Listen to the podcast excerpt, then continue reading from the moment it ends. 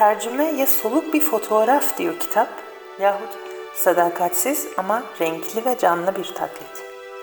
Tercüme bir yaratış bence. Şiir gibi, deneme gibi ama onlardan çok daha güç.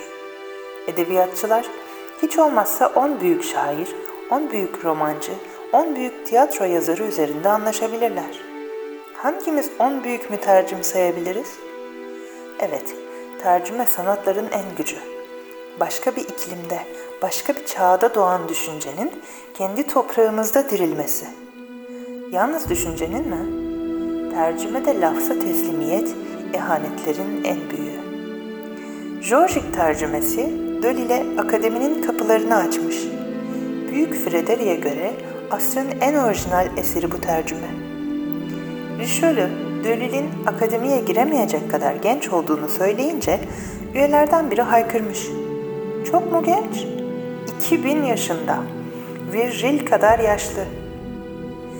Chateaubriand, Milton tercümesi üzerinde 35 yıl çalışmış. Yine de başarılı sayılmıyor tercümesi. İbret alalım. Voltaire, mütercimi uşağa benzetir. Kendini efendisinin yerine koyan uşağı. Yanlış. Üstad mütercimle tercümanı karıştırıyor.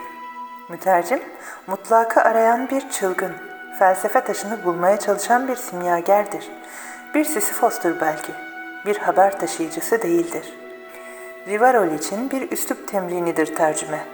En büyük faydası insana kendi dilinin imkanlarını tanıtmasıdır.